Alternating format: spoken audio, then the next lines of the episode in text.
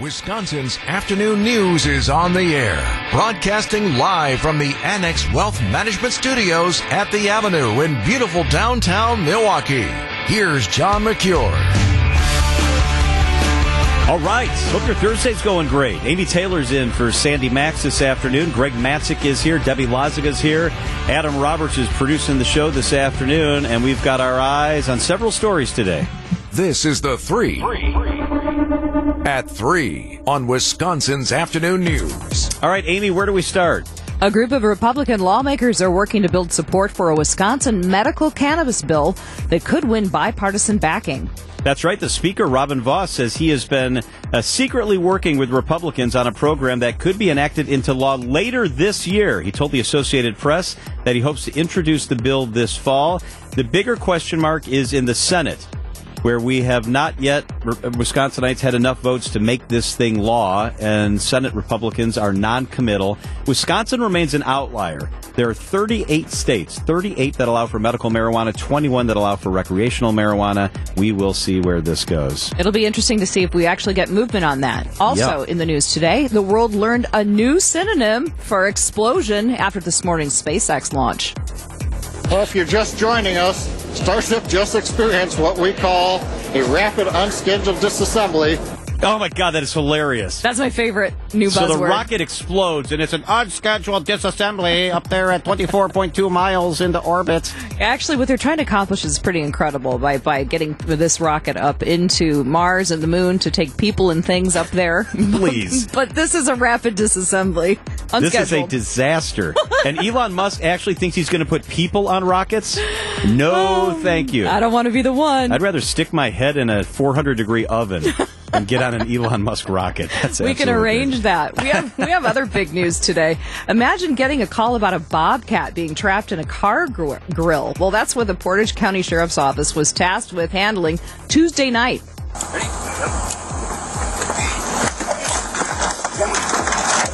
Big one, too. So on our video feed, you can see that video right now. It's a bobcat. A lady says she's driving down the road, and she hits something. Isn't sure what it is, gets out, looks at the front of her car, and a bobcat, an adult bobcat, is in the grill, like embedded in there, but on the inside, uninjured. And she calls the dispatch and says, I have a bobcat in my car, and they come out and they remove the bobcat. I mean, talk about problem solving. These guys had to, and women, had to attack this problem. Well, how do you get a bobcat out of the grill of the car? They did it. Amazing. It was amazing to watch them flip this thing into the back of another truck on the end of a stick. Yeah. Bobcat on a stick. Remarkable. At the fair. Can you deep fry that? Right. So if you want to see it, go to the WTMJ Instagram page. Check out the WTMJ Instagram, and you can see this bobcat removal. It's pretty incredible stuff. It's worth looking at. It sure is. And if you want to follow the show, we are now live on the WTMJ YouTube, or you can go to WTMJ.com and press the Watch Live button, and you can see the show. The video cameras are fired up, and you can check it all out. That is the 3 at 3. All around the world. So last night the Bucks even up the series against the Heat, one game apiece. A nice victory at Fiserv Forum, an explosive second quarter. They hang on in the end. One of the things I noticed, I was at the game last night, Greg, I know you were at the game last night, is that the new minority owner of the Bucks, Jimmy Haslam, was at the game as well, and he actually did a Q&A with a couple of outlets only, and one of them was the Milwaukee Business Journal, where I read about the conversation he had. He's the new minority owner of the Bucks. I shouldn't say minority owner. There are three primary owners of the Bucks. Now he's one of those three. He has experience in ownership, minority owner of the Steelers, now owner of the Cleveland Browns, the Columbus Crew. He says what's different with the Bucks is that on those franchises, he came in and they were in a bit of a mess. And he had to rebuild. There was not a lot of success on the court and on the field. And in the building, there wasn't as well. Bucks a much different situation.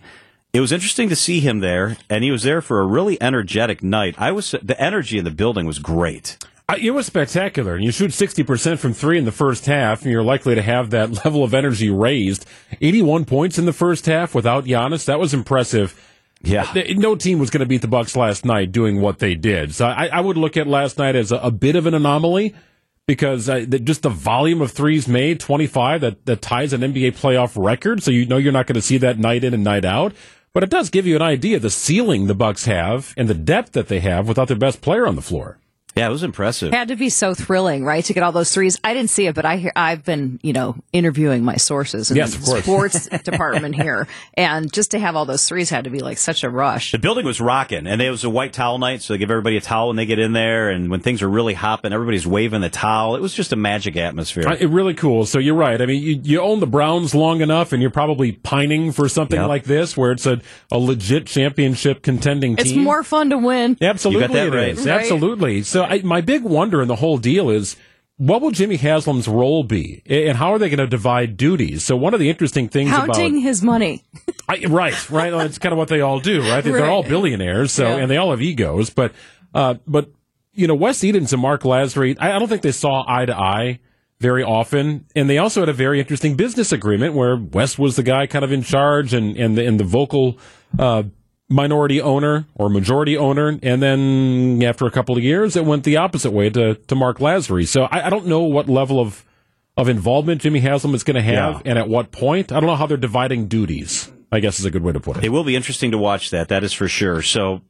I was walking into the game last night, and I parked here at our parking structure, which is, it's like 4 blocks from Fiserv Forum. So I was walking down there, and as I walk in, you get into Deer District, and there's people everywhere. And I noticed a guy standing right in the middle of Deer District, and he's wearing a Brett Favre Jets jersey. He's going into the game wearing a Brett Favre Jets jersey. Immediately, you're thinking, ew? I'm thinking, what's this guy's deal? Right. And he's just, yelling, and he's by himself. That's right, Favre went to the Jets. That's right, Rodgers is going to the Jets. Woo, woo, woo, thanks for the information. Go Jets. He's pointing at the Jets on his chest, and he's... It was the strangest... It's really strange. Obviously, this person wants attention, right? Yeah, or they have a mental health issue, or both. Could be. Do you think he was drunk? I don't think so. Yeah. And he also didn't have a noticeable, and we never know anybody's mental health, but there was nothing in outside appearances that indicated anything other than but you just didn't he was loud. You didn't like the fact that he was in a jersey? Well, I thought it was very odd. I always think this is very odd when people wear off-sport jerseys to games. Like you go to a Brewers game and you have a Packers jersey on, or you come to a Bucks game. Right. Why are you doing that? Well, this is not hockey. It's basketball or whatever. But can I broaden it even more? Yeah. Why are you wearing your jersey if you're an adult? I don't get that either. I never understood this. Why do you guys do that? I don't own a jersey. It just doesn't make sense. Thank you. I'm showing support for your team. We women want to know, though. They used to have jersey day at high schools. Get a hoodie. Yeah. A nice hat. I think it's cute for high schoolers, but not for, grown men. I think the last time I owned a jersey was like a David Robinson jersey in 7th grade because I liked the Spurs. Do you guys think of it as something like that immature people do? Like, I don't want to be that judgy because I never judge anybody. Oh, right. I think it's odd. I am out on adults wearing jerseys. Well, here's what I'm more out on. Why is it strange? You buy a jersey and you put your own name on the back. Well, that's strange also. So you show up at American Family Field and you got John number McCure. 23 on, and I got Pizanorski on the back of my jersey. What are you doing? It seems a little like you need, you're really identifying with your team. I think that's what it is. It's like the ultimate fan, no? You guys think it's dorky. I think it's weird. It's weird. I think it's kind of weird. I don't think it's attractive. Does your husband have a jersey? No. Well, he had one a Favre jersey from years ago, like 100 years ago, But no, but he didn't wear it. It was for the kids. The kids wore it. So he didn't wear a jersey. Oh, he would not. He would not at all. So you touched on it, though. Would he, if you didn't think it was appealing or attractive? He would not, no matter what. What if you bought it for him? No, it's never happening. Yeah. None of that is going down in our... So you as a female are also out on men wearing jerseys. I think it's so not cool. Don't get it. Why are you doing that? Because, it seems like you're over-identifying maybe or something. I don't know what Someone on the text line with an interesting point. You can't wear a jersey unless you're younger than the player's jersey you're wearing. Okay, that's interesting. There you go. Well, I passed that long ago. I'm older than the GMs now. That's over. Yeah, exactly. Right. Cody Zeller played last night for the Heat, and I think he's like 50. Yeah. Right. So give a lot of leeway. I just don't understand it. I don't want to be mean. I really don't, but I'm going to... Explain it for us. Right. Hit us up on the talk and text line. Is there a reason? The old National Bank talk and text line, 855-616-1620. Why do you wear a jersey if you're over the age of 30? Why are you wearing a jersey? Why are we putting it on why do we put an age limit? We think it seems young or something. Is that what it is? Like I don't know. A kid thing? Why is it okay? I can't put my finger on it either. I just think it's odd. I don't think we're very nice. That's really what's wrong. I just think it's dorky. That could be. Yeah, it's dorky. Right. Yeah. Why? I I don't know. Right. I can't put my finger on it. Nerd factor alert. Right. Yeah. I get it. Well, there's not a lot of jersey defenders on the text line. So. Okay. 855-616-1620. What jerseys do you own? Yeah. Well, you own none. I do wear an Admirals jersey to the games. So. Oh, somebody speaks. This is Debbie. Yes. Why? Yes. To the games? Yes. I'm showing my spirit. Her spirit. Besides the fact that it was a gift given to me by my husband, so it does say D-Law on the back. Okay, now see if it's a gift for your husband, you get a little more leeway. No, John, you're showing leeway here because Debbie's a part of the program. No, you don't like this one. And I like Debbie. No, now here's the difference, though. I think females wearing a jersey is different than males wearing a jersey, and I have no idea why. No, that's a bunch of bunk. I do. Why? Now you're saying that because Debbie's on the show. No, I don't think so. I'm just thinking back to when Greg was in his 20s. Like, I don't know, girl. Well, I think this kind of goes back to like dating in high school, though, when the guy would give the jersey and she would wear it. Kind of a thing. No, you're straight. It is oversized, so it's huge. I'm sorry. You and Brian could both get in there at the same time. Take a picture if that happens. Send it to us. Wisconsin's Afternoon News on WTMJ.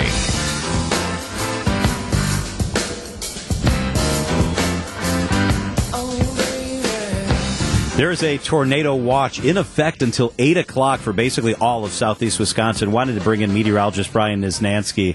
Niz, I guess what strikes all of us is you look at the radar now, and it's really pretty uneventful, but the conditions exist or will exist for that to change, right? Yeah, absolutely. I would say in the next hour, things are going to start to really go downhill to our southwest. I'm looking at a line of severe thunderstorms that are in northwestern Illinois. And what those are what's going to happen is basically the northern extent of that line is still south of the state line, but it's going to kind of zipper its way northward up to Beloit, eventually maybe even Madison, and then start to sweep its way across southeastern Wisconsin. We have conditions that are very favorable, that we are at least going to see some thunderstorms, some severe weather, and yes, that chance is there for us to see tornadoes. So right now, west of Rockford, kind of Freeport, the Galena area, if you're familiar with Illinois, is where the activity is. It'll move north and then kind of make its way east? Yeah, totally. So what you're looking at the line that's existing right now, and you're probably thinking, hey, well, that's probably just going to kind of clip us here in southeastern Wisconsin, if anything. You know, it looks like it's making more of a line towards Chicago. But what we're going to see is like an expansion of that line northward, a trend that will probably happen very soon, if not already starting to happen over the next hour. I would still put our time frame in southeastern Wisconsin. Earlier, I mentioned between 4 and 7. I'd probably say most of us are looking at like 5 and 7 now, maybe a little sooner for locations over towards Janesville and Beloit. But Milwaukee area, I would really have your guard up, ready to go between 5 and 7. Hey, Brian, this is Amy. Do you think there'd be any chance of this affecting the drive home? That can get kind of hairy sometimes. Are we talking about rain, too? Yeah, absolutely. I mean, we're looking at heavy downpours. We're looking at the potential for hail and also strong winds with these storms. So if there's any listeners right now that are in the office and they have an option to head home sooner than later, I would head out the door now if you have that option. Now, some of you maybe not having that luxury. So, again, just drive safely. But, again, there's enough of a tornado threat. There are many times where we have, you know, like a severe thunderstorm watch or, you know, there's like a 2% chance of tornado. It's not even worth like me mentioning the word. That's not the case. One thing that we got going on for us today is you may have noticed if you haven't stepped outside yet in the last hour, it has warmed up dramatically. Yep. A warm front has passed through. Human. Whereas prior, yeah, totally. And prior severe events that we've had this spring, we've kind of played this game of, is that warm front going to inch far enough north for us? Is that going to happen? Or else it's going to look like the stuff is going to stay down towards the state line. Well, that warm front has cleared through most of southeastern Wisconsin, with the exception of maybe some North Shore communities still getting a lake breeze. But that part of the equation has already happened, and that's priming us up for this development. I mean, Niz, to have basically a 5-hour tornado watch, that doesn't happen very often. Yeah, you know, But the thing is, once these move through, we're done. So like that's that window that we're going to get with this one line of storms. It's not going to be a case where I think that we're going to get a redevelopment later on tonight or maybe like some training stuff going on. I think we're going to have this one little round of cluster of storms that moves through, and that's it. But it could be potent, guys. I would say if everybody has the risk, so everybody have their guard up, have a way of getting warnings on your mobile device or weather radio. But if I had to pick a spot that looks like it will have the greatest threat, I would probably go 94 and south through Waukesha and Walworth counties. Like those are probably, that's probably if I had a bullseye right now, that's where it would be. However, again, if you're as far north as Fond du Lac and Sheboygan, still don't let your guard down. Again, I do think those storms still could work their way up towards you guys as well. All right, we'll keep our eye on it along with you, meteorologist Brian Niznansky. Thanks, Niz. Yep, thanks, guys.